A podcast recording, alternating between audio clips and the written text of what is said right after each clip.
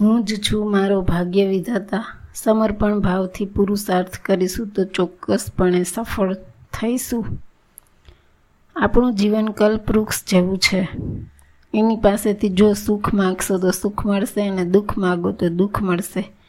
પ્રસંગ બહુ સામાન્ય છે પણ મર્મ ઘણો ઊંડો છે. આપણા નસીબ વિધાતાએ નહીં પણ આપણે પોતે જ લખવાના હોય છે પણ વાક હંમેશા વિધાતાનું જ કાઢીએ છીએ. આપણે જેવું ઈચ્છીએ છીએ એવું ભવિષ્ય લખવા માટે સમર્થ છીએ. જે સંકલ્પ કરીએ તે સંકલ્પને સાકાર કરવાની ગજબની તાકાત આપણી પાસે છે, પણ આપણે એ તાકાતને અજમાવતા જ નથી. તમે બધાએ કલ્પવૃક્ષની વાતો સાંભળી હશે. કલ્પવૃક્ષ પાસે જે માંગો તે આપણે પણ જો તમે કંઈ માંગો જ નહીં, તો કલ્પવૃક્ષ સામેથી કંઈ ન મળે. ઈચ્છા હોય તો પૂરી કરે, પણ ઈચ્છા જ ન કરો તો બિચારું કલ્પવૃક્ષ શું કરે? આપણું જીવન પણ કલ્પવૃક્ષ જેવું જ છે. એની પાસે તમે જે માગશો તે મળશે. જો સુખ માગશો તો સુખ મળશે અને દુઃખ માંગો તો દુઃખ મળશે. ગાંધીનગરના અક્ષરધામમાં પ્રદર્શન જોવા જાઓ તો સૌથી પહેલાં તમને એક અડધી ઘડાયેલી મૂર્તિ જોવા મળશે. જ્યાં લખ્યું છે કે આપણા ઘડવૈયા આપણે પોતે જ છીએ. ઇકબાલનો એક શેર બહુ પ્રસિદ્ધ છે ખુદી કો કર બુલંદ ઇતના कि હર तकदीर से पहले खुदा बंदे से पूछे, खुद પૂછે બોલ તેરી રઝા ક્યાં હે આજે તમને એક એવા યુવાનની વાત કરવી છે જેણે પોતાનું નસીબ એને જાતે જ લખ્યું છે એ પોતે જ પોતાનો ભાગ્ય વિધાતા બન્યો છે અને બીજા કેટલાય યુવાનોનો પ્રેરણા સ્ત્રોત સ્ત્રોત બન્યો છે બાર વર્ષની ઉંમરનો એક બાળક છઠ્ઠા ધોરણમાં અભ્યાસ કરતો હતો. એક દિવસ આ છોકરો એના મિત્રો સાથે રમત રમતો હતો. રમતા રમતા આ બાળક એક અમીર માણસના ઘરમાં જઈ ચડ્યો. અમીર માણસે છોકરાને એના આંગણામાં જોયો એટલે એના પર તાડુક્યો ગુસ્સે થઈને છોકરાને કહ્યું, હું તું સાયકલ રિક્ષા ચલાવનારા એક સામાન્ય માણસનો દીકરો છે. તારી હિંમત કેવી રીતે થઈ? મારા ઘરમાં પગ મૂકવાની છોકરો હેપતાઈ ગયો. આ અંકલ આટલા બધા ગુસ્સે કેમ થાય છે?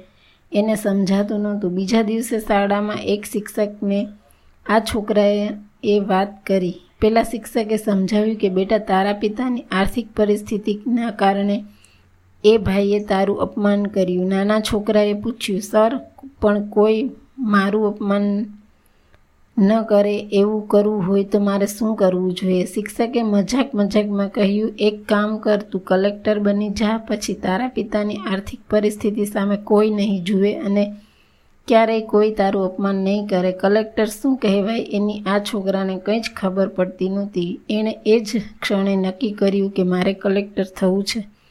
બીજી, પછી તો અભ્યાસ આગળ વધતો ગયો, તેમ તેમ ધ્યેય વધુ સ્પષ્ટ થતો ગયો. ગ્રેજ્યુએશન પૂરું કર્યા પછી પરીક્ષાની તૈયારીઓમાં માટે આ છોકરો દિલ્હી આવ્યો. સાયકલ રિક્ષા ચલાવીને માંડ માંડ પરિવારનો ગુજારો કરતા પિતાજીએ પણ છોકરાને ભણવામાં દેવું કર્યું. છોકરો પણ કોઈ ખોટો ખર્ચો ન કરે. બે મહિના તો માત્ર બે વખત ચા પીવાના પૈસા ના હોય એવી સ્થિતિમાં કાઢ્યા.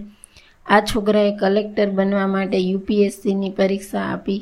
પરીક્ષાના પહેલાં બે સ્ટેજ પાસ પણ કરી લીધા. હવે ઇન્ટરવ્યૂમાં જવાનું હતું, પણ એની પાસે ઇન્ટરવ્યૂમાં પહેરવા માટે સારા કપડાં કે બૂટ પણ ન હતા.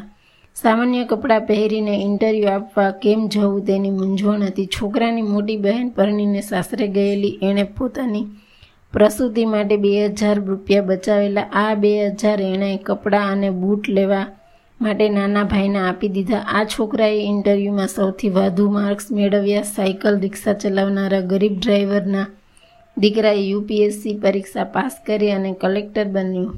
આ છોકરાનું નામ છે ગોવિંદ જયસ્વાલ. જો મનોબળ મજબૂત હોય અને ધ્યેય પ્રાપ્તિ માટે પુરુષાર્થ કરો તો તમને સફળ બનતા કોઈ રોકી નહીં શકે. બાળપણમાં થયેલા અપમાનને ગોવિંદને એવી લગ્ની લગાડી કે દુનિયાની સૌથી અઘરી ગણાતી પરીક્ષા પણ પાસ કરી દીધી. કલેક્ટર બનેલા ગોવિંદના ચહેરા પર તમને જે આનંદ દેખાશે એના કરતાં સાયકલ રિક્ષા ચલાવતા એના પિતાના ચહેરા પર બમણો આનંદ દેખાશે. એટલે જ દુનિયાની કોઈ તાકાત તમને સફળ બનતા રોકી નથી શકતી, કારણ કે તમે જ તમારા ભાગ્ય વિધાતા છો.